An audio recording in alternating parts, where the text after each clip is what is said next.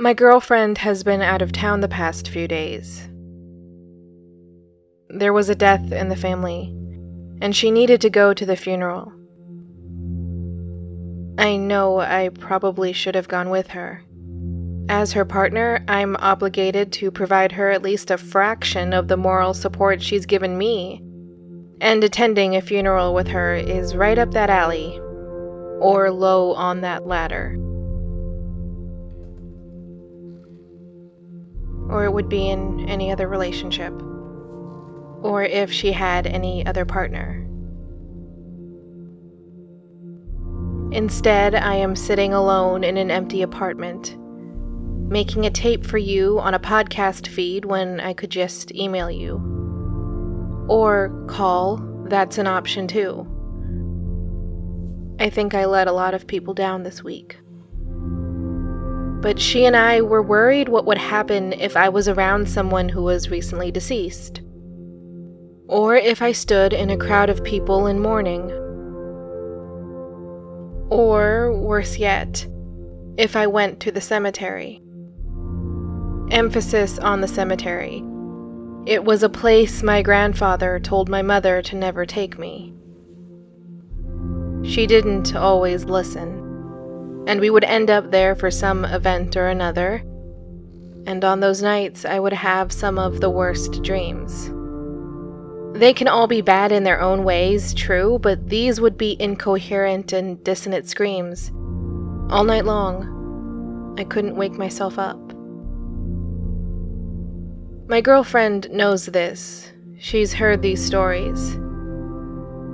And maybe I should not have told her because it did sow more discord between her and my mother.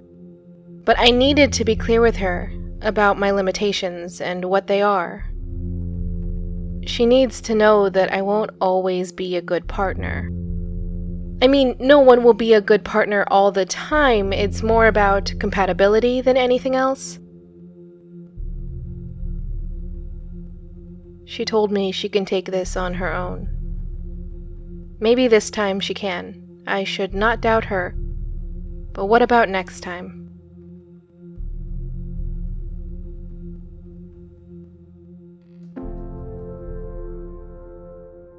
I know you never wanted me to dream about you, but I think it is more complicated than that. Sure, you don't want me to have the responsibilities or burdens that come with the dreams, and that I appreciate. But sometimes, albeit rarely, it's not like that. The dream about you and the bells. I I want you to know that it wasn't a bad one. It brought me comfort. You know how I can get right. I always assume that I'm the worst thing that ever happened to you, even if it's not my fault that I am the worst thing that ever happened to you. It's like. Let's say you run over a nail on the way to work and it jammed itself in not one, but two of your tires and now you cannot even rely on your spare tire to get you to the next shop, or whatever it's called, because you have two flats and one spare. So that's an automatic tow your car situation, which is definitely a pain. However, it wasn't the nail's fault that it was in the road, or that cars only come with one spare. Because there are very few situations when someone would need two, but there you are, in a situation where you need two spare tires. In that story, I don't know what the nail should represent, me or my circumstances. Maybe both. I mean, metaphors don't have to be so clean cut after all. But something is off. Something is happening the chain of events is harder to understand. But I do really love those bells. And I was happy that you remembered that.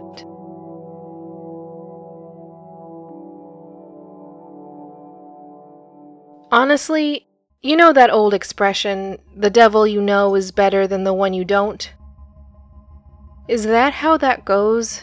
I don't know the specifics, but things you don't know are always scarier than the things you do, I would say. Because the unknown can be pretty much anything. There was this. There was this one symbol in the dreams that wasn't so clear cut. A lot of them weren't straightforward, but I could piece them together. This was different, and the internet has been surprisingly little help. Really, it just makes me feel alone in this. I'd like to think that's why replying to your email has been hard. There's steps involved, and those steps involve the internet. So I just keep getting caught up on different ones. But my girlfriend was trying to reach you. Was she able to? Or did it get caught in the university's firewall? She thought it was overstepping a boundary to use my alumni email account and tried to use one of hers instead. But in the face of that uncertainty, I'm starting to disagree. But I appreciate the thought. Really, when I try to look up this this thing, I don't find anyone like me coming up. It's either unabashedly proud mediums and psychics or psychologists and psychiatrists. And the latter group is great in their own way, but woo boy, I do not need someone who is super into Freud's work. Or even if they aren't, dream analysis is still not a field that's all too kind to this particular aspect of my life.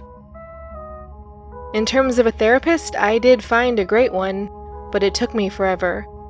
And she is the definition of one in a million. I've just found that there's no room or place like where I find myself. In this state of uncertainty, walking by mere trust alone. And that makes sense. Human beings are wired to want to know. We are inquisitive by our nature, and that's worked out for us. Mostly. We've definitely had our bad moments, don't get me wrong, but there isn't anything bad about the general principle of certainty. When it can be had. Can it be had here? I feel like every person who hears my voice will find it so easy to jump onto one side or another. But I can't. I really can't. It's one thing to know, and another to live. That's really the best summation I can come up with. The worst is when I am dreaming of my teeth falling out. That's the symbol I don't understand. It's a disconcerting feeling, even when it's not a literal feeling and it's happening in a dream. But if you look it up on the internet, it might not mean that my teeth are rotting out of my face, but that I am seized by a sense of fear and uncertainty. Which, okay, yeah, that's my default state, internet. You aren't being so helpful when you insist upon that meaning. But the other thing that comes up is, well, death. That a loved one is potentially dying, or that death is looming over the horizon. Now, it was quickly dismissed as an old wives' tale or a myth. It's an irrational superstition that has lingered far too long, some would say. But not everyone. I remember my grandfather telling me about it once, in a story about his grandmother, that the most feared dreams of hers were those in which her teeth fell out. It meant, he said, that someone was going to die. But it was a death that could not be prevented and would leave no unfinished business. It was almost a courtesy notification than anything else, a signal to help you prepare but I don't understand. I don't understand. It's come to pass, and I still don't understand.